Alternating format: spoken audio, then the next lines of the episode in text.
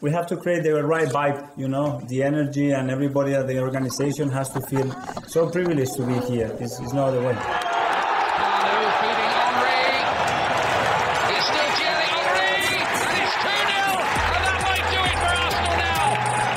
Thanks for listening to the Purely Arsenal podcast.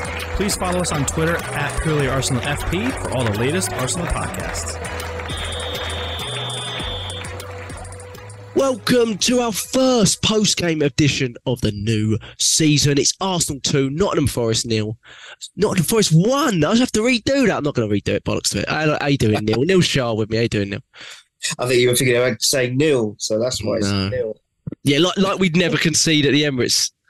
Gosh, when was the last clean sheet there? Has I it been, know, we get one towards the end of the season? We did. We got one at the end of the season against Wolves, so. But, so that one Yeah. threw it off. But that almost doesn't count with how bad they were on the last day of the season. But um, Neil, it was an interesting day. For it was an early kickoff. You were there.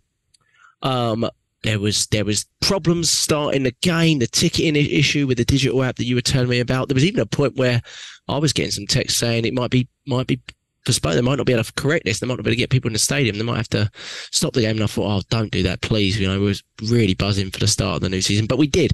We got started and we won two one. And there's a lot of positives, but there's certainly some areas of uh, of concern. Uh, Cracker Saka cuts down Forest is what I'm calling this. I think I think Mike gave me the idea for the Cracker Saka. so Mike, I've got to give you a shout out, shout out, Michael Harris. But um, but it, um, first game when you saw the lineup, I know you don't like lineups much, but even did you look at it and go, what are we playing here? And what it looked like, uh, tell me if you think I'm wrong, because my brother thought I was wrong. But what it really looked like, especially early on, was we were asking, we were overburdening players like Saliba and, and Partey, and uh, we removed Gabriel from the first team for a tactical decision, which is really rare. And we looked like we were basically just trying to deal with a deep block and inverting Partey and getting an extra man in midfield and things like that. Um, is that the way you saw it from within the ground, or was it really difficult to understand what kind of system we were setting up and whether it was working or not? Um, right, I'll be completely honest with you. I, I, I, I'm, I'm like you guys who are always spot on about looking at where players are going to fit in and how they're going to work amongst themselves and against the opposition. I'm, I'm normally not really look good at all of that stuff, but when I saw it, I thought, hang on a minute. Firstly, no Gabriel. So I initially thought, God, is he injured? I thought, no, please don't. Not first game of the season. Um, and then um, we saw someone said to me, um, is going to be playing right back. And I'm like, huh? So I was like, why? we got options there for other players to play. That's not his position. That really bamboozled me. And but for me, as you know, as I always moan about, the exclusion of Trossard really hit me hard again. And I'm like, no, not again. Um, and and I thought, oh, you were muted there, Jack. Sorry. You felt he was going to start, did you? Like, Oh, I would like him to start. Right, I would right, right. like him to start. I've been saying it for, for for a long time that he deserves more minutes, and I just thought so that means he's going to get another cameo of maybe ten or fifteen minutes max. Um, so, but I, I, I just for me the the, the the fact that Partey was off position or looked like he was going to be out of position or not his normal place in his normal place, I thought, what is he doing? Why is he doing this? And a lot of other people in the crowd were like the same. But I think our main concern was the fact that we were uh, struggling to get in the stadium. That was more on our minds than the lineup. And um, yeah, I just want to have a quick word, say a quick word on that. It was absolutely. I don't think I was concerned for safety so much until there was one point where we started feeling that we got nowhere to go, and it looks like there's more and more people coming in, and it felt that way and you just start you can't help but start thinking about Hillsborough of course. and and and we're like why are they letting why can't they now they can see there's an issue Mm. so at the bridge point where people are coming across the bridge why can't they stop people there? Because they easily do it when you're trying to leave the ground and they're managing traffic that way where they just stop people at certain points before allowing x number of people to go through again. So i'm thinking why are they just letting people come in and come in where there's obviously nowhere to go? And that was that was quite a little that was a little bit concerning um but more so because we thought we were going to also going to miss kickoff we thought there's no way none of us are going to get in in time Um, and then thankfully, as you, we were saying before you started, that you know the one thing good about social media is the fact that everyone then found out that right, okay, um, that it's going to be delayed by half an hour. But I thought it was a bad show from Arsenal because it took them a while to announce that on the tannoys. And I'm not being funny, but those tannoys, not very loud, not very course, clear. Yeah. So people had to ask each other, well, "What did they say?" Well, you know, like, hang on a minute. This is a this is a multi-million pound complex. God's sake, get a decent tannoy in place. You know, it's course, just yeah. stupid. Um, but yeah, eventually, after all of that who are, we, we did get in. The passer started working again. Apparently, I don't know what the problem was. I don't know why it wasn't effectively um, tried and tested before. Yeah. Because why do that on the first day of the season? That is just stupid. Strange. Uh, yeah, exactly. Um, and it so it left a little bit of a bitter taste and a bit of anxiety in everyone's mouths. But once we were in, the relief is obviously, you know, wow, we're in. So it kind of, and then everyone gets excited about the game just to get in their seats and think, right, let's soak up the atmosphere. From that point of view, everything was the same, same as last last season. Atmosphere is brilliant. You know, everyone was singing, everyone was a good voice again, and uh, yeah. So that's that's how the initial part of the game went for me. Yeah. Yeah. What What do you think? Yeah, that's I mean, that's ridiculous, and hopefully it doesn't happen again. But uh, mm. I don't think it did Arteta any favours because the idea of this lineup was was probably the element of surprise. And some might yes. say, why do you? Some might say, why do you need to do that against a team like Forest? But I presume, from Arteta's point of view, he knows he's going to come up against some teams um, this season that are going to be, you know, really deep block, really low block. He probably knew that about Forest, which I would argue from my perspective, I found it a little strange that we didn't play against anyone that would set up like that in pre-season. We didn't play against one team other than maybe Nuremberg in the first game of the season where we had like, you know, it was it was kids in that game for half of it. And I found it a little bit strange when I saw our, our preseason lineup. They were playing against these big sides that were going to come out at us and play against us. And we knew we were going to set up against Forest. It was going to be two banks of four. And they really did sit deep. I mean, they were, they were, they were energetic. They were breaking, closing us down, but they weren't willing to come out at all. Not at all. Not even at 2 0, to be honest, um, which was quite, quite incredible, really. And obviously, they did get some chances, but a large part, portion of their chances were just created by our silly errors again, um, where it, uh, which, which deviates how dominant the game really was. I also think the other thing that deviates how dominant the game really was is despite the fact we added in an extra midfielder or an extra attacker, whichever way you want to look at it, we didn't create as many clear cut chances as we usually would in a game like this. So the argument from a someone looking in would be, well, did it really work then? Because the idea of this was to overburden one or two of your defensive players to allow yourself to to be able to be a little bit more um, you know free flowing in attack. And I don't think we really saw that fully, to be honest. Though there was a lot of openings, but there wasn't really those clear cuts. So, I mean, what do you think he's trying to do? I, I in, in hindsight, my perspective from this is I think this is something he'll probably do only in selective games against maybe teams that are expected to finish in the bottom six or so. Um, that he expects that don't have a lot to do other than just to try to not allow us to score for as long as possible. And he, he wants to find a way to to break that down a little bit more. I think I think in that sense, certainly in the first half, there was a lot of positives. Neil, I thought I thought we looked quite good in the first half, to be honest. And one positive is who's got a first goal has to be Eddie and Nketiah. He said he was a beast in training this week. I couldn't not start him. It would have been ridiculous if I didn't. Um, that might go towards what you said about Trossard, though, and I wonder what he has to do to get a start. But sticking with Eddie, we both had some criticisms of Eddie. And um, whilst I didn't think he had like an amazing game or anything, one big chance, one goal, that's what you want your number nine to do. And we've argued in the past that Eddie doesn't really do that enough. And he did really well for that goal, didn't he? Martinelli was fantastic as well. Yeah, yeah. I mean, I, I credit where credit's due. Uh, I, I was the, the, guy I was sitting next to. I was speaking to him, and he and I said, um, uh, you know, Eddie gets blessing, gets a lot of criticism, and I said a lot of that comes from me. And he started laughing, and I said, I, I just, I just always thought that, you know, is he really up to for the levels of this team or where we want to go at least, you know. Um, and with the ambition that Arteta's got, got, is Eddie really the right fit and the right caliber of player? Um, why why is he sticking with him? Eddie, why does he speak so highly of him? Every single game that he plays in, you'll see that Arteta after the game, he's up there giving him a hug and putting his arm around him. so he's obviously he, he admires him he's one of his favourites by the looks of things, and he obviously wants him to do well, which is great. It's nice to see that from a manager, especially when you used to see Wenger mentor a lot of, of the players. You remember when he used to be like a, a father figure to them. So there's nothing wrong with that. But I've just felt, is he really, is he really the right person? But to be fair, he never, he never not puts a shift in. That's something we've never said. We've never said he doesn't put a shift in. He he works hard. He put, put you know, he really does play out his skin and does everything he can for for the team.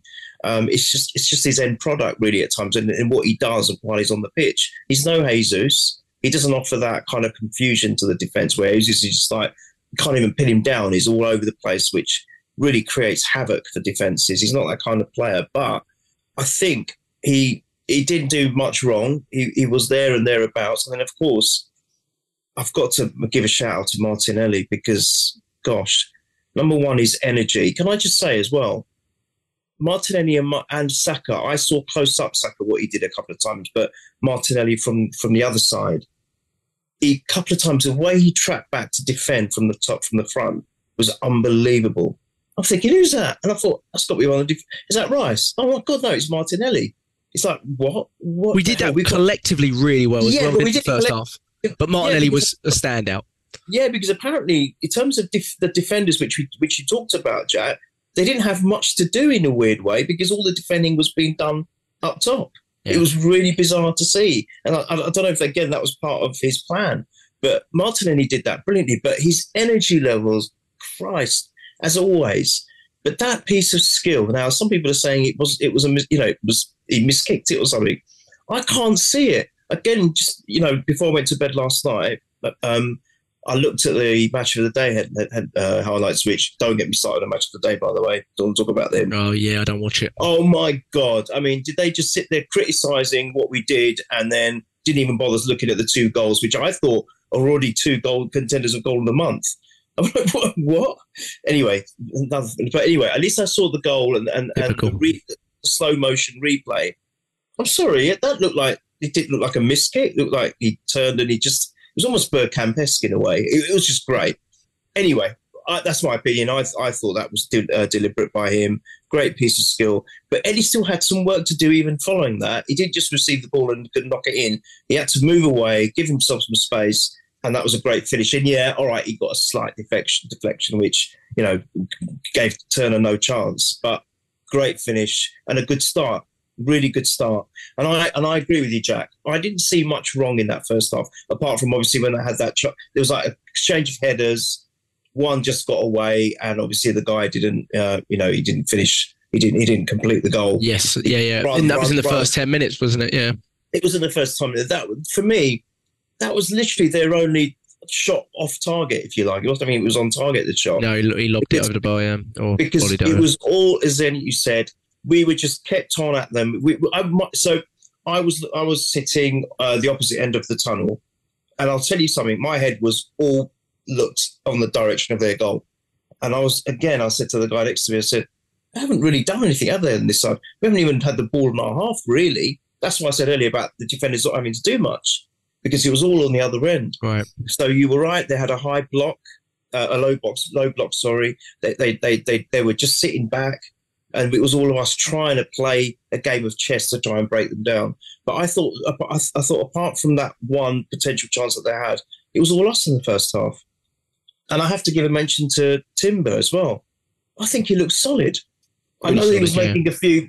I know he was making a few misplaced passes and stuff, but and, and there was a little bit. He was a bit scrappy at times, but generally he looks like a really good player to me. He looks he looks like a Zinchenko that can defend, and he's strong. He's physical, and I think he's intelligent as well.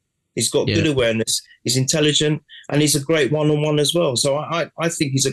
That's what hurt me the most about about him than his injury. But we'll talk about that in a second. Right. But yeah, I thought I thought Eddie Nketiah, job well done, and you know he deserves some credit for his performance. Yeah, no, he does, I, I, and that's something we, we we probably don't do enough on this podcast. Not not purposely or anything like that, but sometimes we, he comes in for some criticism from us, you know, at times. And I, I thought in, in the first half he was a big part of, of what we done well, and he, he does really well at pressing from the front. I think Eddie, and collectively, one thing I thought was different because it was a whole different lineup that I was even trying to understand how we were moving. But I think we the, the idea behind it was to overburden some of our best players, and I thought we tried to overburden William Saliba. We basically said we think you can handle everything on your own. Let's see if he can do it. And he basically can. He basically can. I know we conceded the odd stupid chance, but William Saliba was I thought pretty terrific. He had a 97.7% pass accuracy. I mean, you don't see those numbers that often. Um, he also was our highest passer, so it's not like he didn't use the ball. He was our highest touch player, um, and he had our, our highest percent pass accuracy. So just, but beyond that, when when he's going one versus one, I, I trust him against basically anyone. And um, you know, I, I proved it against Haaland, didn't he? Yeah, he, he proved, proved, it against, Haaland. He's proved it against Mbappe in, in France. Yeah. We've all seen the clips. Um, and I, I, thought he was he, he was terrific. And I, I, think the other person, which was quite interesting, that he overburdened certainly positionally was, was Thomas Partey, and I thought he handled it really well as well. To yeah. be honest, for someone that doesn't do that that often, I know we saw it. I think we saw it once or twice at the end of last season. He actually did it at Forest away where we lost, and um, he did it maybe maybe in one other game. Um, where he was kind of inverting central midfield, even dropping into centre back at times. And um, but I think his idea also I thought was Gabriel, out of all of our centre backs, I don't think Gabriel's as good on the ball as White and Saliba, for example. I think they're technically a little bit better. And I think maybe that was part of his idea there as well. Mm-hmm. But the interesting thing with Timbo, I think he's he, he definitely can challenge Zinchenko in the long term as well. But the weird thing about it is he doesn't have anywhere near the amount of touches that that Zinchenko does. In fact, I think there's a stat out there that says Zinchenko averages about 56 passes per game, and Timber had only 51 touches in this game. Now, the reason I bring that up is in the last game as well, I thought Timber was really good, but I don't think he really built the play like Zinchenko does. And it was the same thing. He had he had a very low touch map um, on, on the game. But you're right, in terms of the jewels and his ability to positionally be really aware, I like him. I like him a lot. I think he's going to really provide a different option. I think he's going to be really important for games like last week against City Whereas games like this week, if you think about it, where we were trying to overburden players and get another attacker, Zinchenko would be perfect for this game. Perfect, because, exactly that. Because you're just pushing them back, and you're like, "Who's your most creative source?" And just put your number ten left back on, and you're perfect.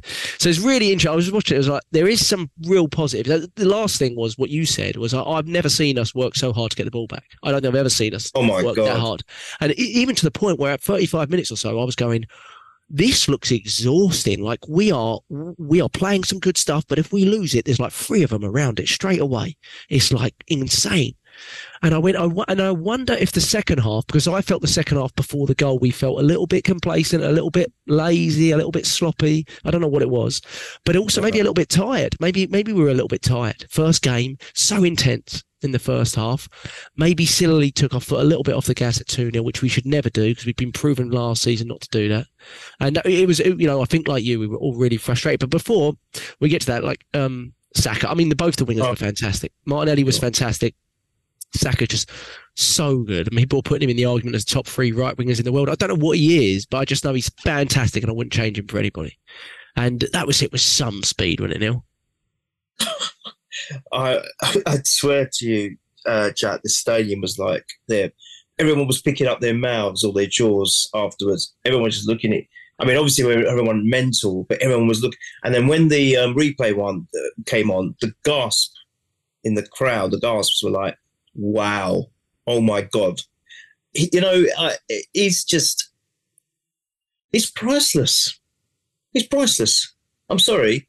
I mean, you know, people talk about stupid money in football. Then, yeah, I know he's on a good wage now and whatever you. And yeah, I mean, it's all silly money, but he's. You could actually point your finger and say he's one of the ones that do deserve it. If there is such a thing about deserving good money, because he just doesn't stop dropping. I mean, yeah, all right. Let's talk, let's talk about he kind of. You, you obviously could tell at the end of last season he was physically gone. He was losing it. But even then, for his, he, he, was still a good a good level if you think about it. Yes, he, he was tired out, but he was. You when you put Saka in your team, you know you're going to get something. You're going to get something, and sometimes very very special, and that's what we saw again on Saturday. Um, I just want to say again, you were talking about um, Partey. Now Partey was up there. He was involved in that move. So was Saliba. Now Saliba he, was. It was his assist. It, was he was the assist. I mean, yeah. he was right. He was right. It was almost like playing like a, a right winger at one point because he was asked for the position he was in and the way he won the ball back. He, he created all that. That came from the corner, didn't it? It came from a move which Havertz put a good cross in, um, and then it led to the corner, and then that's where that came from. And Saliba was works with a little. He got the ball back. I think he passed his party, and then he got it back, and then provided the assist. And I'm thinking, so we got Partey and Saliba way out of position, creating this chance. Um, but I think that's what that game was all about. That's exactly what you were saying. And and um, but then the way Saliba, uh, sorry, the way Saka just took that, it's a trademark goal, but that's one of the best ones I've seen. That was unbelievable. And I'm, you know, it's one of those ones where it doesn't matter how amazing a goalkeeper you are, you they would just stand there and say, "Wow, there's nothing I can do about that. No one in the world could do anything about that." And you can see it by Havertz's expression. It just Havertz was like, "What the hell have I just seen?" It's a bit like. Do you remember the reaction to from the players when Saliba scored his goal? Was that against Fulham? I can't remember now. Uh, Bournemouth away. Zinchenko, Bournemouth. yeah, when Zinchenko put his hands up. Yeah. yeah, Yeah, same thing. Same thing what Havertz did. yeah, I love that what? stuff. They're like, what? Yeah, yeah, but, yeah. but you know, the surprise from Havertz, and this is from a player that you expect it from anyway, because he's so good. Saliba, you probably not expect that. But even he was, you know, they, they, it was just so cleanly hit. It was driven, it was powerful, it was accurate. It was just like a dart, an arrow, what you want to call it, a bullet. No, nothing. Just beautifully, beautifully executed. Um, and it's what Saka does. It's what Saka gives us. And you're thinking 2 0 in control of the game, what can go wrong? And then obviously we we know what went wrong with Timber and all the rest of it. But I thought, I thought, wow, Saka's undro- undroppable. If Yeah. he's fit, he's just undroppable. We cannot do without him at the, The moment. worry is, do we have anyone that can make him play less than 90 minutes every week? It's that, and also my only other concern is, which you're probably going to bring up. I'm sorry to tread on your th- uh, toes. We seem to be too too right centric as well. We're, too- we're, we're, we're too focused on the right. I felt as well at times, and I, there, were, there, were, there, were times, there were times when Martinelli was actually putting his hand up, saying, "Why aren't you giving me the ball?" Yeah, And felt then- very and then- isolated. and then and then when, then obviously then when he got it, he proved it. He said, "Look what I can do to, to, to for the first goal." Um, so I, I think that's something that does need to be addressed. I Yeah. think that you you've got to try and balance out the attacks on both sides rather than always Saka, Saka, Saka. We, we've we've got to do that because we've got a very decent player in Martinelli. And there's times if when Trossard does play, he's more on the left as well. He's more Yeah. sided to the left, and we've got to then make use of him because you know Yeah. we just got to. We got to. I, feel, I felt that was But- our biggest error a- actually on the left because I just said Timber relatively low touch, but Havertz is also a pretty low touch player. I mean, he was right there with Timber. He had 69 touches. Our top players had 133. I don't think Havertz is going to be a high touch player, just like Xhaka wasn't in his final season because everything went through other players. So you, if you've got two, then Martinelli just ends up doing all the work in terms of the attacking ability, and, and he's really good at doing that. He's good at overloading himself and taking on two players, but gets exhausting and he needs a little bit more support. And I just felt if you played Trossard in that eight this for this game because you were it was much more about intricate, short, tight stuff. Um, I felt it was more of a game for Trossard than Havertz at the eight. If you want to play Havertz higher up, that'd be different. But I felt at the eight. Whereas last week's game against City, I know Havertz. played Havertz at the nine, but it felt much more of a Havertz game. You know, I felt so. I just if it, you know, he said certain games, certain tactical reasons. In my opinion, in hindsight, I think I think it was probably much more of a, a Trossard game from the eight than it was Havertz. But but because yeah, it just felt like Martinelli, like you said, was doing a. That's why it was so impressive with what he was doing. And Arteta alluded to it. He said he just well, when he does things both ways he- and what he did defensively, he said he's he's really hard to live with, and he, he loves that, and that's what he needs from his wingers, and that's why certain wingers in the past, Pepe etc., have not worked from us because we just know they don't do it both ways, and we know Arteta. It means everything to Arteta to do that. Yeah, Third Yeah. one there. I know we have Trossard, but it does feel like Trossard is becoming more and more of a uh, interior player, not a not a wing Mm. player for us. You know, mind you, did you see Trossard's speed on that run? Right. Okay. I've, I've Havertz as well, by the way, I- did it I- later I- on as well. But Yeah, I'm so glad you mentioned that because that was after I think they'd scored, wasn't it? I'm yes, trying to- yes, late it on, yeah, After they scored, and I was I was actually giving credit to the guy that made the goal for them because my God, watching him go down because that's that's the side we were on. And we were just like, oh my God, we're in trouble, we're in trouble. Look at his pace. He was someone should have come across there though? Because I've Yeah, rewatched yeah, it back a while, and I, I don't really blame Saka because he was always behind him. But I actually Was felt why Was it why that could have closed it in? Why White could have come across, and actually, Yeah. it- Rice looked exhausted. But I actually, if you watch it on like the halfway Mm. line and you don't get told what happens, you'd say in your Mm. head Rice gets across, but he doesn't get across. Doesn't get okay. across. Yeah. Yeah, I think, I think we, yeah, there, there were errors. There were errors, I believe, but he was quick as well. We got to factor that in. He was phenomenally quick. Yeah. Um, and it, it was, it was, it was just over in the blink of an eye. It was so fast, and like all of a sudden, then we were we were kind of blocked because you know everyone stands up because to, to see what was going on. So we, we were blocked a little bit from the angle we were at, and of course then you just hear them all roaring. We're oh Christ! So it was so fast. But then we saw Trossard do something similar against someone who was about four times his size, which was hilarious. It's amazing. Hilarious watch, but his speed, and I've never seen that from Trossard. Yeah. I, I- mean, I've been waxed lyrical about him, about you know, ever since Yeah. he came, and I've been crying. Please give him more time. But I've been talking more about the, what he does, you know, with his passing, with his vision, uh, the fact that he, he he creates something very very different for us when we need it. I've never seen him speed speed with speed though. Oh my god, he is quick. I don't know whether he was like Shane. "Look, this is another facts to my game, boss. You've got to be picking me, mate. You know, why, why am I Well, not getting more?" Arteta was on, on his feet and clapping at that point. I Yeah, remember good, seeing good. it. Yeah. Well, that's it. good. That's what that's what he needs to do. But God Almighty, I, I was. we were laughing. Look at the speed of this guy. Where's that come from? But you're right. Havertz did it as well. And for Havertz, who's quite tall, isn't he? He's Yeah, he a was tall really guy. fast when he gets going. To, to, to, to be that fast, that's impressive. So Mm. another thing we got in our locker. But yeah, you're right. No, I thought Trossard again. He's just so impactful and eye-catching. Oh. Trossard. When it, it doesn't matter if he plays five minutes or, or twenty minutes, he just he's just such a good example to the squad. I think because we don't have enough impactful subs. I don't think we don't have enough players. Like Reiss Nelson was a really good one last season, but Mm. but um, and Smith Rowe in the past. But but I think Trossard every time you start him, you do he just he just brings it every time to to, to, to the table, and he's pushing whoever position he I think he's still more likely at this point to slot in at the because you just the left wing it's such a different style to Martinelli that I- I, feel like it, it might be a little bit more more difficult but but I, I the nine or the eight I feel like he's a really good option still. Personally I, I'd, I'd be picking him as a, as my secondary option to, to Jesus and probably my secondary option to to Declan Rice as well but but I just yeah I mean I just think um if Rice is playing at the eight of course but um I, I just think yeah he, he's just jumping off the page here. It's really hard to to look at him and think, how can you not be starting some games? You know, at least some games, not every game, but Yeah. at least some Premier League games. He doesn't really start very many, and I felt like I feel like he really should be. But yeah, that that speed was brilliant. Um, Just you just didn't expect it, and that, that's a really really good thing. To, to notice just to be able to relieve some pressure and things like that. Not that we were really under the cosh or anything, but the, the thing that frustrated me most on the goal is he basically he was so fast, but he ran from the halfway line to our area with no one attempting to actually No one across was to him. exactly. And if you're not going to do that, then you better make sure you've got everything covered in the box. Do you know what I mean? Yeah, Every- yeah. that- that you're like, I'm, I'm waiting because there's only one player in the box and I'm not going to make sure he doesn't get the ball. Yeah, we didn't do that either. So I was so like, glad. well, yeah, when I was watching it, I was just like, that's so frustrating from the point of view that I'm not even sure if we could have got across to him, but someone's got to get closer to him to stop the cross.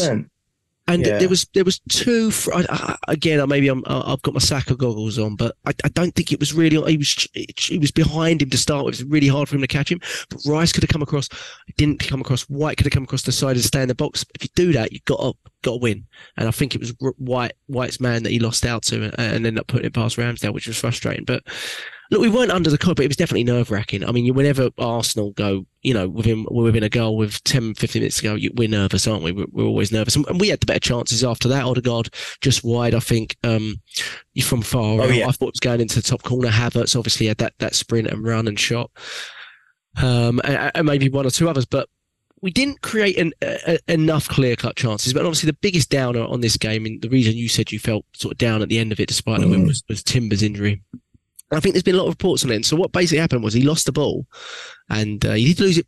It wasn't great. He lost a short pass, and he obviously went and dove in. But from everything I watched on the, the video, it's his back leg that gets tucked underneath him that seems to be the injury on.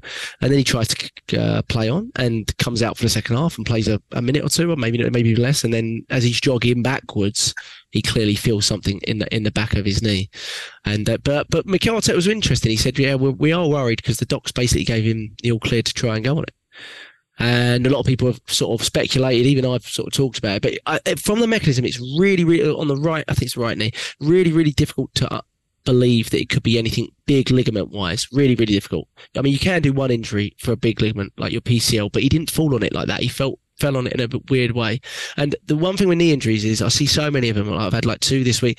Um, the mechanisms actually really make sense for big ligament injuries. So like there's like only two ways that you can actually injure certain ligaments, and almost 99% of the time that's exactly how it happens. So it's almost like you could be watching it on the sidelines and have a good idea for what it could be. The problem is the cartilage stuff, like um, Jesus had. it's quite hard to understand whether that could have happened from that injury. But what's a good sign, I think, is that doctors who are competent, they have to be competent, um, they gave him the clear, which make, makes me think, still think it's a muscular issue, even though he pulled up not very nice and it looked kind of looks like he kind of snapped his knee back or whatever. It tells me that it was from the first half and, and they thought he could go on it. Maybe it's a muscular thing. They want to see how he goes on it. And and if it is muscular, hopefully he didn't do t- too much more damage to it in the second half. That's the concern. But and maybe it's a, a short term thing. Maybe we're looking at a a three, four weeker, maybe even slightly longer than that, but not something, not Yeah. something talking the months like Jesus' injury was in terms of cartilage. In terms of ligament, big knee stuff, I'm not going to get egg on my face, but I'm, I'd be really surprised. I'd be stunned if it was that. I, I really would be really surprised because one, the docs would have recognised it in the evaluation. I just, I just can't believe they wouldn't have. Let's hope you're right, Joe. But either way, Neil, just to talk on that position a little bit more, and I know we've Mm. discussed um, how much we like Timber and how unfortunate that was. Um, Zinchenko's coming back, but also Tierney wasn't in the squad. He wasn't in the squad, Neil, Mm. and um, that's. Do you think? What do you think the intention is there? Because he, he put him in the squad last week and brought him on against uh, Man City in the Community Shield. Played him, not started him, but played him a bit here and there. And a lot of people have been pretty positive about his performance. I was when I went to saw him against Barcelona. I thought he came on and did really well against um, Dembele. I think it was. Yeah, I agree. Um, this is obviously a clear. Maybe is this a clear indicator from Arteta that's like, yeah, you, whether it, needs to be moved from your side, Kieran, you're not going to be part of our plans this Mm. season. What do you not think? It? Because he can be quite ruthless, Mick. I would like not to speculate too much, Jack, because it could we could be barking down the wrong wrong wrong tree or barking up the wrong tree. We we really could, but it is a bit odd that he wasn't even on the bench. That that was a little bit strange when you know Zinchenko's out completely. Right. Uh, all right, we've got Tomiyasu who obviously can play, and he's done well in that position in the past when he's needed, when we called upon him. But it's still strange that, hang on a minute, because it could be something that could happen on the other side, and Tomiyasu might need to be, be brought in for that side because obviously he can play uh, on in the right right position as well. So I found it a bit weird. I, I like you was from the top of this show. You said, did you look at the team lineup and think, hang on a minute, what's going on here? Also looking at the subs bench, it was a bit odd that he wasn't in it at all. And it's just from that you might start speculating that I think he's gone. There could be something that's telling us that if he's not in the squad completely for the first game of the season, arguably where he could come in and help if need be, because Forest have been a bane for us recent couple of Right. not two three seasons. Didn't they knock us up two years running in the FA Cup before? last Yeah. Well, that season we wore the uh, no more red shirt, the Yeah, white, white shirt. They knocked us out. You That's might be it. right. I definitely remember that season a few years back. yeah, That was a yeah. So, game. and and then obviously you know with the, the league and the prem as well. So, you know, this wasn't a, a laughable, a joke of a game. We had to take this very, very seriously, and you need your the best you can have. And I found it very odd that he wasn't on. So it could be a message. It could be something, or sorry, not message, um, a statement that yeah, we're looking to offload him.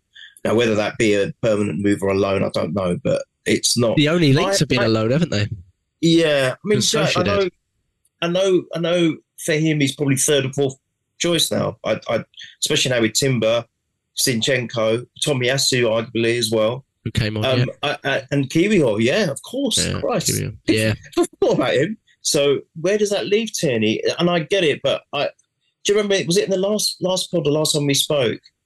I'd started changing my mind, thinking I'm a little bit now 50-50. I don't mind whether he, if he goes, he goes. If he stays, I'll be just as happy.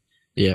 I don't know. I, I don't want to look too much into it at the moment. Let's just see what happens. Um, but, but speaking of that, on that side of things, we do need to start getting rid of players because It's crazy. We've got to, we, we, the, the wage bill again is going to be overloaded, and Yeah. we need we need to relax that a little bit, especially if you know if Arteta is still thinking in the mindset that he wants to keep rebuild, wants to keep building, keeps building, thinking about other players that might want to come in, maybe not this window, but January or next season. We need to start getting rid of some of the players that we don't use, like the Pepe, Cedrics, etc. And Tierney, unfortunately, might be one of those. It, there's a very good chance. We've got Lokonga, we've got Tavares, you know, we've got all those players that we need to to look at.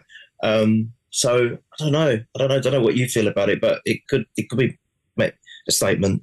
Yeah, I think anyone that's on over a hundred grand a week and that is Mm. not part of the first team squad, we we, we have to be. And Tierney's on 120 grand a week, so you. Just. But the problem is um, the loan stuff. I just think's ridiculous. You've got to be able to get a permanent sale of Tierney. You've got to be able to get some money in for him. I Oh, mean, yeah. I- I'm not even at this point. I'm not even sure because there was there was ridiculous um, analysis of Kieran Tierney's value. People going up to 40, 50 million. I mean, absolutely no chance. But even if you just manage to get money back on him, where you kind of you know break even, which was what 25 million, 20, 25 million. I Oh, mean, surely. yeah, yeah. He's that- I find it really surprising that there's not. I know he's had an injury history, didn't play that much last season, but when you see the the, the need and the sort of left backs people are going after, I, I, just you know he's still in his prime. He's had some you know won a lot of things at Celtic. Had a pretty good successful career at Arsenal. I would say up until this point. Yeah. Find it very strange, and I, I can only put a little bit more onus on the club to be like, we've got to find a way to sell him. And maybe we're holding our nerve because I think we're doing well with that with Balogun because I think we will end up getting Mm. a good fee for Balogun. Mm. But there's a lot of interest in Balogun. There's not an obvious interest in Tierney, which I'm finding really quite surprising, especially as everyone tells me how great he is. And I'm like, well, where's the interest then? There's got to be some interest from someone. Yeah. Yeah. So um, I hope we see some interest that's actually for a permanent deal. Uh, I don't hear about loans at almost 95% of clubs, but when Arsenal come along, everyone wants to loan our players, which is very odd. But um, so we got to just we got to be a bit stronger in the market, maybe. But the other thing, two things I want to talk about this game, just before I go on to uh, one sort of transfer thing that I think is going to get announced today, but I might be wrong. Um, Okay. um, I don't always know, but I think it will be announced today. But um, Declan Rice, how do you feel he did? He played alongside Partey in this game. Um, how do you feel he's progressing? I don't think he's fully fit yet, but what was your thoughts on how you know his performance? He actually had a couple of opportunities going forward in the second half. Probably could have scored. I hit the post, I think. Had a volley that he could have done a little bit better with. Um, what's your thoughts on where he's at at the moment, Declan Rice? and How he's fitting into the group? I think we've got to forget about price tags. Just forget about it. And I know that we're sensible. We don't. We don't do that. With, you know, we look at we look at Havertz. I think he's. I think he's getting a lot of unnecessary criticism for the same reason. Sixty-five million is a lot of money. It's one of our biggest outlays for a player ever in history. Um, and just got to forget about that. Just think about what the player can bring to the team. That's the most important, and how how they're going to fit in and going forward with that. Uh, and the same with Rice. All right, he's got this our record signing, but forget that. At the moment, I think you're spot on. I don't think he's quite there. He's not 100 percent yet fit. I think he's built. He, every time I see him, you know, so leading from the preseason friendlies to this game, the Community Shield, and then this game, I think he's getting a bit better. Yeah. and that, that- and that is a clear indication that he's getting his fitness back. I think he, I think he's a wonderful signing. I'm not thinking about the price tag. I just think he's a wonderful signing. He's going to give us so much, um, and and he's gonna he's gonna be that player where yeah, I think we saw it in the Community Shield and the, the tracking back he was doing and and winning the winning the ball.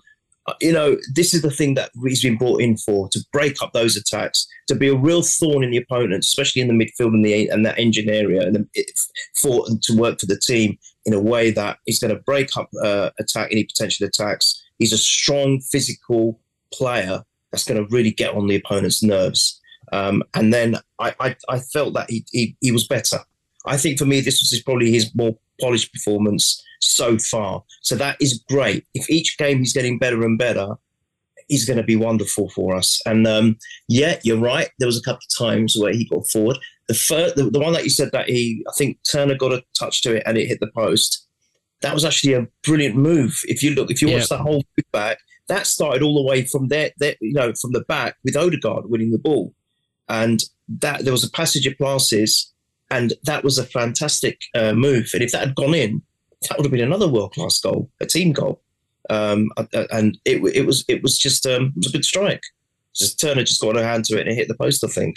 And we all thought it was in because again that was the side that we were on, and we thought, where is it? And then we, oh, nice, God, I think he got saved to it. And I think I think we said yes, hit the post as well. So I thought that was great. And then yeah, the, the, it was like a volley kind of shot, wasn't it? And he he was disappointed because I think he floored it unintentionally first. It still actually met, got drove a save out of uh, Turner as well, even even with that. But if he'd got a clear hit on that, I think that could have gone in. So he's, he's an option to score as well. So it's not just what he does from from whatever you want to call him. Uh, you know, is, is, whether he be a, a, a six or a eight, but you know he's got he's got the ability to score, and I think that's the difference. West Ham saw more of a defensive machine from him because when you play West Ham, what what do the better teams do? They just go for them, don't they? Because they're one of those teams that you just got to go for. But but with Arsenal, with a more forward-thinking team, more attacking team, creative team, He's going to be able to have the chances to maybe even be like what Xhaka was doing for us in a way, uh, and getting up there, getting the assists, getting goals, being more creative, moving forward. So I think we're going to see a different, different, different type of player than what West Ham saw, but also with the West Ham qualities. And he's a leader. I think he's a tremendous signing. Yeah, potentially. The matter, I think. I think you know what I was. I was concerned, not concerned. I was a bit surprised with Odegaard being. I know you love Odegaard, and I, I do too. But I know you're a massive fan of him. Huge. And I, I, I was thinking on that day, on Saturday, sitting there watching, this guy is as as everyone, every all of you guys have said it. He does lead by example. He's not one of those vocal captains but he leads by example by what he does on the pitch. He's fantastic. So I think he is the right choice now. Um, before he had Xhaka almost like a backup captain. Now he's got Rice, and what a tremendous leader we've got in him as well.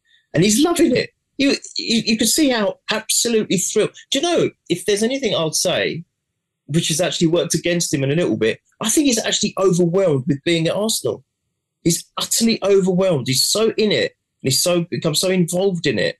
He's he's thrilled to be at the club, and I think at the moment he's just the, fact that he's walking in, out into the, you know, the Emirates, the, the pitch, everything. He's almost like a fan in a weird way at the moment. But once that's gone, we're gonna we're, we're gonna see the best of him. Yeah, no concerns about him at all. No, no, me neither. I think he's getting better every game um, Declan uh, Rice. And it was really interesting to see him get forward as well. Um, he had the most shots out of the team, most shots on target. Um, he wow. had, yeah, he had most tackles. Um, well, actually, Bukayo Saka had the most tackles, but then Declan Rice had four tackles, most tackles.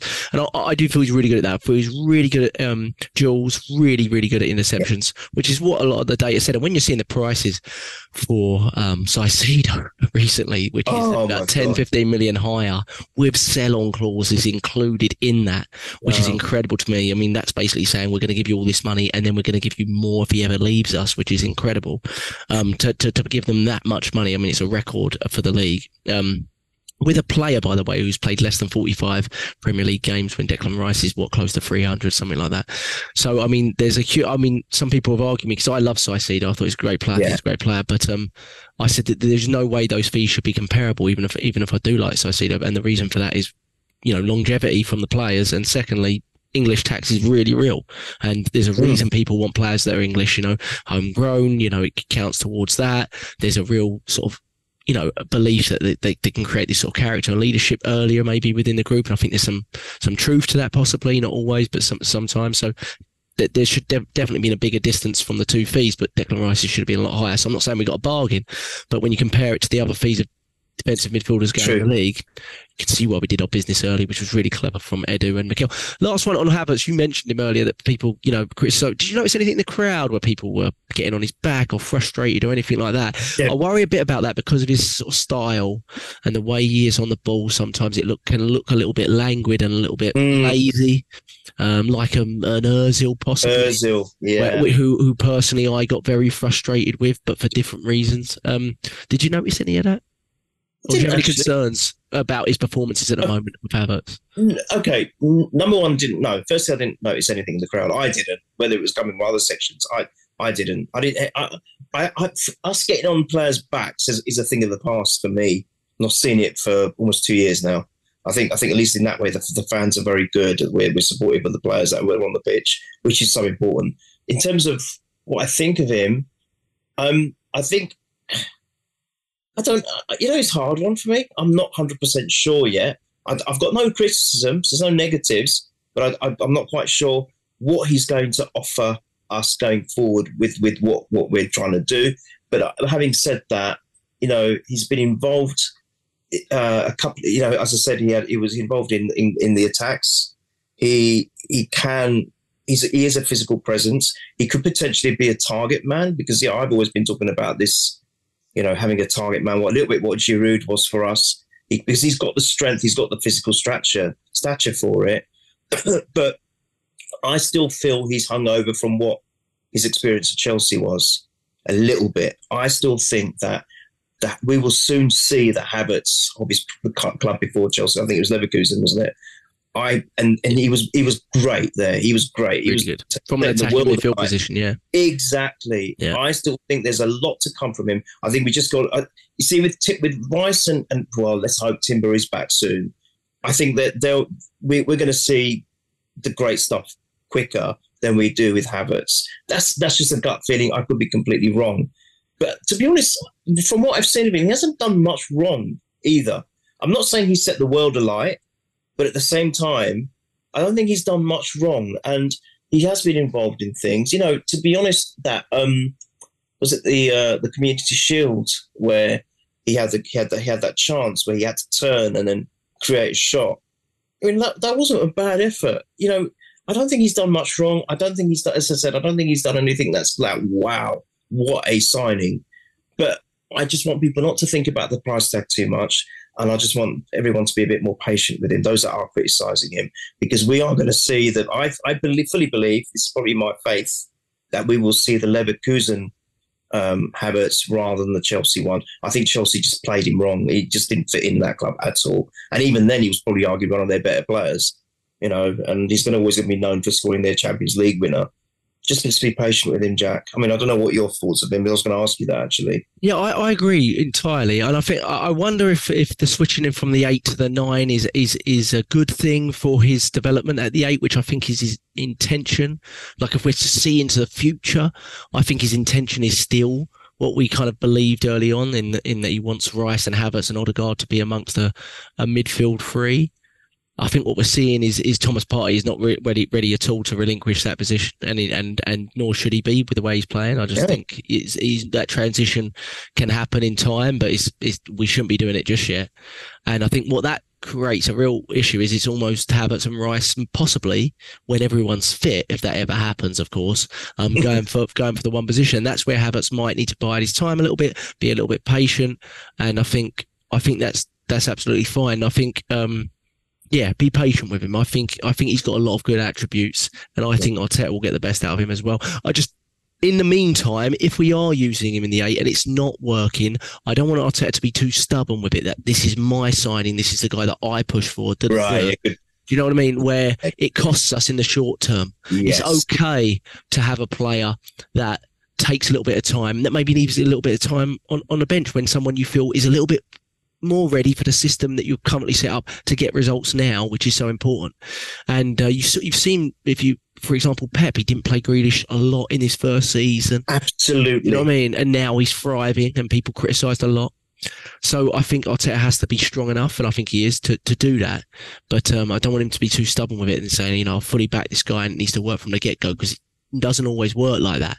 And he's, he is changing a lot this season, right? Last season we saw him implement some new things, but I think this season again we're seeing just from the lineup, he, he's changing a lot of things at once and trying to make us more adaptable, more the you know have ability to harder to read as a, as a team and different setups maybe for different games. Last season it was really all about same 11, same 11, same 11, consistency, consistency, and get that fluidity. And I, I like that way. But in terms of the longevity of the season, that doesn't necessarily bode well, especially when injuries come up and things like that. You have to be really lucky for a squad like ours, I think. So it's really interesting. I found it really interesting game. Disappointed in the goal, obviously, because I don't don't like to concede, and I felt. You know, I even though, you know, in terms of the XG, they had two shots on target. We had eighty percent of the ball. I felt the scoreline still flattered them, to be honest. And I felt Oh, yeah. we should have put the third away earlier, and um, that would have been that would have been you know the game would have been very different from there on. But that hopefully we learned that lesson quicker than we did last season because towards the end of last season we didn't learn it Yeah, I think I think the only concern is the number of goals we concede at home. We've got to stop big that. time. Yeah, Why are we conceding so many goals? I mean, yeah, away is a different thing, but really at home we should be a fortress. We've got to maintain that. Yeah, we were getting the wins last season, of course we were. That's why we were top of the table for what two forty eight num- days of the of the season. But we were conceding a lot as well. We were conceding a lot of goals. That is something we've got to we've got to stop. And Yeah. Was- we were all hoping for a clean sheet on Saturday, but it didn't come. Hopefully, next game, the next few games, we will. So, yeah, fingers crossed. yeah. No, absolutely. And overall, really positive. The next game's gonna be harder. Palace. Uh, I didn't watch them. Mm. But they are a good team at home. Hodgson Yeah. drills them really well. They've got some good players. Eze, I know Olise's um, injured, but Doucouré, you know, they've, they've got some good players, good athletes. Eze's a real dangerous player, and it's going to be a lot. We're going to have to be a lot better. I think we're gonna, you know, collect uh, for, for the 90 minutes. We're gonna have to be a lot better, um, and it'll be interesting to see how he adjusts the setup. Before we go, um, oh, wow, I might, might be even on time here. This is amazing. Um, before we go, Aaron Ramsdale, I think we're going to announce David uh, Raya or Raya, might be Raya, um, David Raya today. Um, what are your thoughts? I know you don't like to talk about transfers until it's on the ticker tape and Arsene Wenger announces it from FIFA headquarters, all that sort of stuff. But um, but um well, what are your thoughts on? Uh, there's something that came out pretty conclusively, but it's a bit up in the air. In that um, it was supposed to be a 30 million straight fee for, for David Raya coming as a replacement for Matt Turner, who went to Forest, of course, and played played in this game. And I think it's undeniable that David Raya is, a, is an upgrade without doubt on that. But beyond that, we're, we're now learning that it's a three million initial loan to help us with FFP. But there's been some journalists that have reported that basically this turns into a permanent deal anyway. There's not really the details on that. But since that's occurred, since Ornstein announced that, there's been a lot of other pretty reliable journalists journalists that have said basically it feels relatively inevitable that this will be not an option but an inevitability that we buy this player. But I just wondered what your thoughts are on the on on bringing in a goalkeeper of that level, the the possible ability, you know, the loan option and what that might mean, and and and, and how you feel it might play out with him and Ramsdale. So um, th- this really reminds me of. Do you remember when uh, Martinez came in for Leno and he yeah. had a tremendous how many games? A dozen games. He was almost flawless, and yeah. then all this talk about getting rid of him. And we were actually saying on the podcast that it's very rare to have two top end keepers at one club. It just doesn't happen. It just does not happen. And I was like, why can't it happen? Why can't they compete? It reminds me of that. I started thinking about that situation. All right, then Martinez turned out to be a very not very nice human being uh, with his antics and, and whatnot. So I'm actually glad now, so glad he went. Um, and but it kind of takes me back to that where potentially we got two number one keepers and will have if this goes through. Um, I'm not too worried about that. I think I think Ramsdale's a very strong character. Uh, I think he's a I think he's a great great asset to our club. By the way, I always liked Ramsdale, and I think it will do him good. And the fact that now whether that was just him coming out with a statement just for the sake of coming out with a statement, I don't know. Whether he genuinely thought I'm going to put something out, and he said bring it. He was just saying bring it. I'm yes, glad. yeah, he did. Yeah, uh, yeah. I'm I'm happy for for the competition. It will bring the best out, and it will push each other. It will bring the best out in both of us. I think it would be really interesting to see how Arteta deals with it and how much of each keeper they get on the pitch. It will, it will be really interesting to see. There's no doubt the other guy's a great player. I, I, I, I, I'm very blinkered. I think I've said this before. When it comes to football, I just look at Arsenal. I don't really look at other players too much, unless unless you know it, it gets to the point where we 100% know that they're going to become an Arsenal player. Then I might look at, read about them, look on YouTube, do the usual stuff. Um, but obviously, I know he's a quality keeper. He could even become you know, eclipse even Ramsdale, possibly. Don't know yet. Don't know what, what's what the plans are. So I, I'm okay with it. I'm surprised, massively surprised. Oh, I think we're like we were initially. Yeah. Yeah, initially I was thinking we were going to be hopefully, you know, answering your question about are we going to get someone in that was going to aid Saka um, at one point and that was a position that or something that needed to be considered because you can't make Saka work like we did or he has been over the last few seasons. Yeah. Um, so when when all of a sudden there was this all this talk about a keeper, I'm thinking, huh? What, what's going on here? It was it was a huge shock. I think it will be okay. Um, it'll be interesting for sure. Um, and I think he's a great keeper from what I've heard and what, what you guys have been saying about him. Potentially, as I said, he could even eclipse Ramsdale. Um, and it'll be good competition. And it's wonderful that Arteta and Edu have got this vision that we're going to make sure we've got a, we've got competition in every position on the pitch. No pitch, no, no, no position is going to get you know overlooked. We're going to make sure that we've got competition because the players then will drive each other to be better. That's what you mentioned a little bit earlier about Trossard. You know, every player is going to be driven to do better. I'm getting noticed. The way Eddie said to Arteta, you've got to play me because look at what I'm doing. All the players should be doing that. All of the players should be doing that. Maybe they are, we don't know. But yeah. they should be. The fact that Arteta actually singled Eddie out. So maybe the same with the goalkeeping position. And if that makes us better, Jack, if that makes us a better club, I'm all for it, 100%. And with, with this money thing, I think it's genius. You know, we don't Oh, yeah, the the initial loan thing's fantastic. genius. Yeah. Brilliant. And I think that's where they've improved. You know, we were struggling before with transfers, both in and out. You know, there were some players that we got rid of for stupidly cheap money. We, why? He's worth more than that. What are you doing? Or let them let the contract run out and we get nothing for them, like, you know, Ramsey. I thought Van Persie was dirt cheap to United and then he won the title that season. Uh, you know, it's just things like that where we now we're very, very queued up, I think, both ways. I think, anyway. So still mistakes will be made. Of course, they will. That's life. Yeah. But generally, I think we're very cute with what we're doing now. So, I, again, kudos to uh, doing Arteta for doing that. Yeah. Um, but uh, yeah, yeah, like Ramsdale said, bring it, bring it, Jack. I don't know what you absolutely.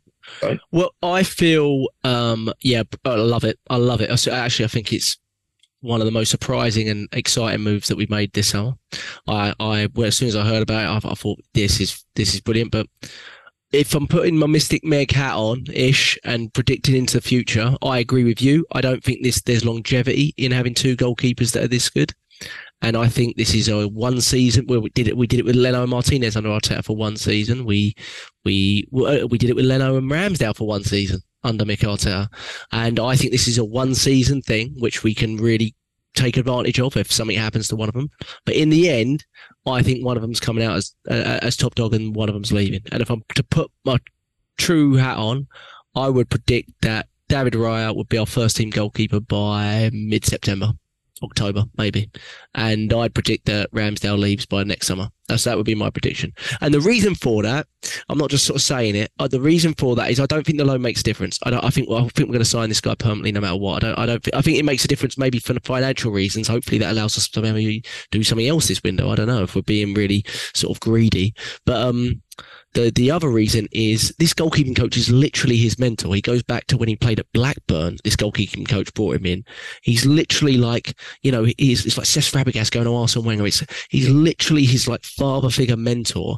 He's bringing him in. We wanted him before Ramsdale. All the links were there before Ramsdale. I think we offered 10 million back five, four years ago when Arteta first came in, and they wanted like 25 or something. So we moved away from it, and then we went up. Oh, they didn't. They didn't want to sell him. That's what it was. We ended up paying for Ramsdale. Um, I think this is the ideal person they want. A lot of the data points to him being a better goalkeeper than Ramsdale at this moment in time. One issue with Ramsdale is he's not hitting his peak yet, so you don't really know if he's going to get a lot better. Hopefully, he would. Um, so that's a slight risk, but um, and I, I, I think I think Mikel Arteta believes he's going to improve us a lot, and I think he's going to he's, he's going to start sooner rather than later. I don't think he'll be on the bench for long. I really don't. I think he's going to he's going to be our first team goalkeeper. I really do. I just don't see. I think it was an opportunity in the market. I think we probably thought he would already be sold by now, and he wasn't. And we saw that maybe there was interest in Matt Turner, and we decided to to make a move that we've probably always wanted to make for about four years.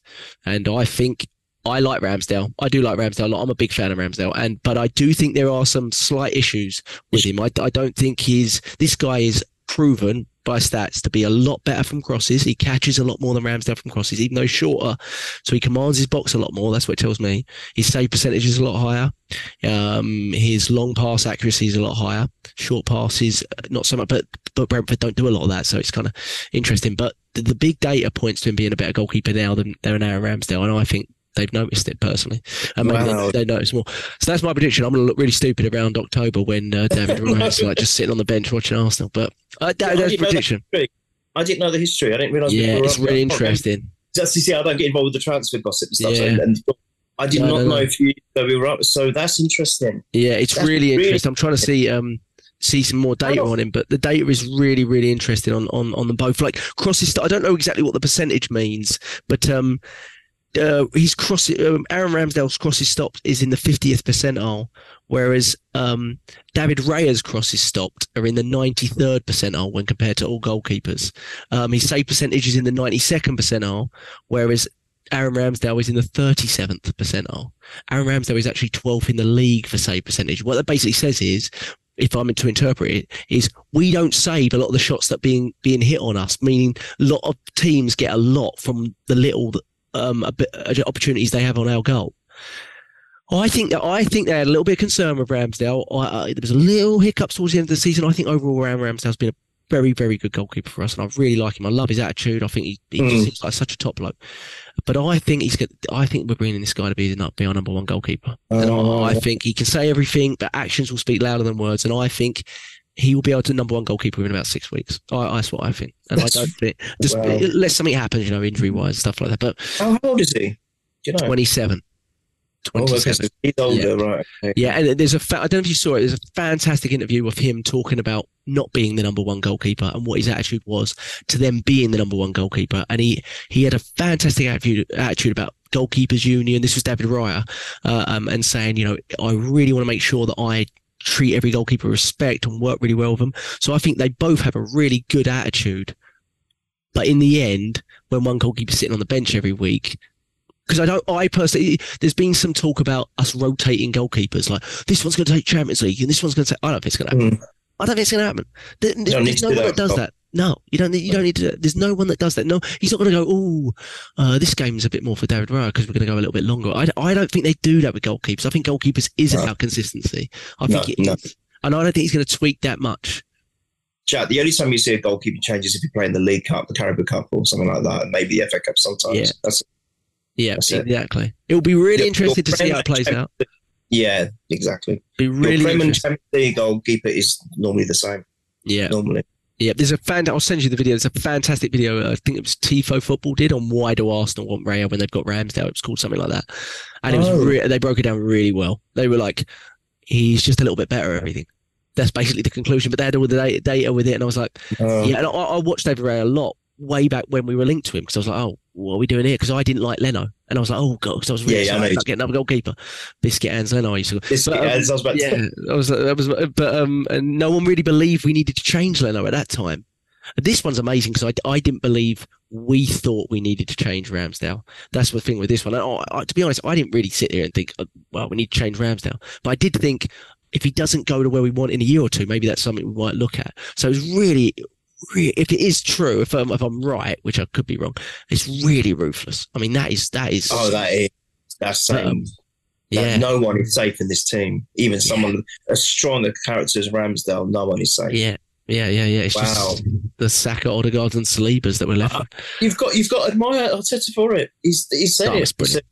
It's brilliant. I mean, what he did with Birmingham, it's fantastic. He's Yeah. just like, no, don't care. You- You're not for me. Don't I care. think I love him. I think I, I, I love what he does with the transfer market. I, I think he's just the most incredible way he thinks, and I think Edu's as well. I think they're just together is such a team. I think it's amazing.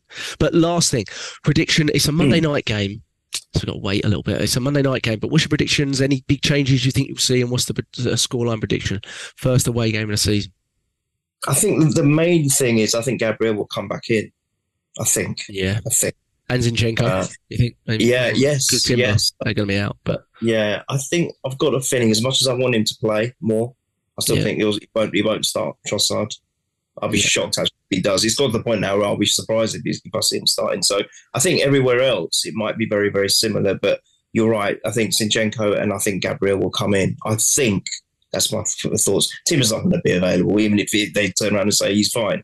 I, I, if they risk him, I, don't don't just no don't. way. Yeah, Zinchenko's ready. Zinchenko's ready. Let's give Zinchenko a start to the season um, and uh, see how he gets on. But I think I think for me there will be those will be the changes. I don't know what you think, but that's changes. And then um, look, we know Palace is going to be oppressive. They've got an incredible fan base. It's going to be a very noisy Monday. They will thrive on that. They will thrive on it. Um, so it's a hard game. It's a really difficult game, but I'm hoping we've got enough, enough. We've got the little bit of momentum from winning the Community Shield and then winning, thankfully, getting past Forest Forest on Saturday.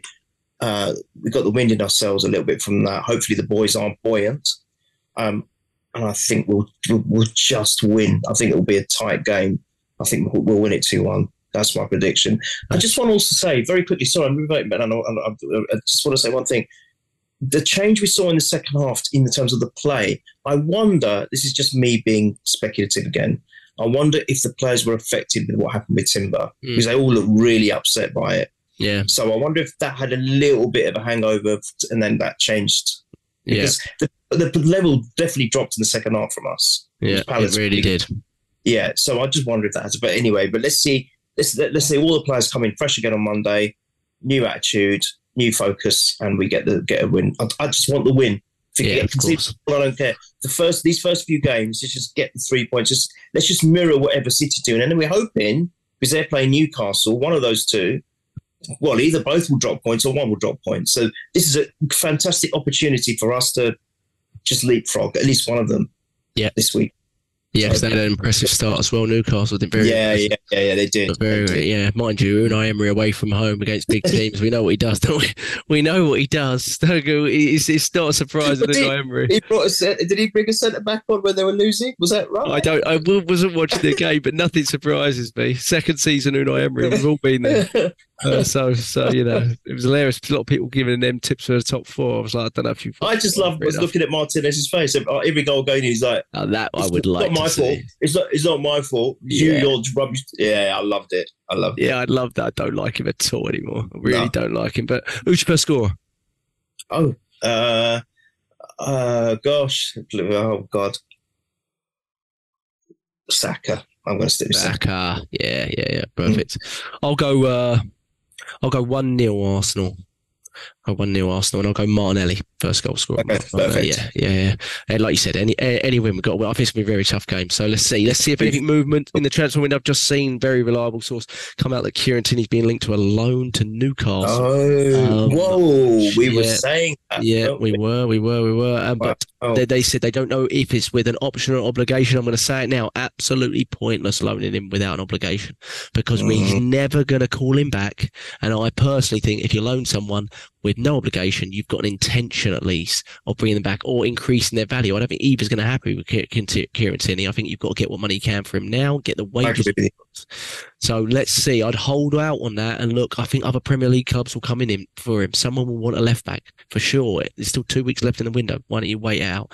Let's see. Neil, I've kept you too long. I appreciate it. Thank you so much. This will be up on all your streams on YouTube. Subscribe to us on YouTube and give us a like. That would help us. And um, but. You can see it on at Purely Arsenal FP on Twitter, and we post all the links there. But we do like it if you tune in on YouTube and give us a little subscription on there. We really appreciate it. It helps us a lot. Neil, thank you so much. Up the Arsenal. One we're down, 37 to go. Let's go, Arsenal. Up the boys.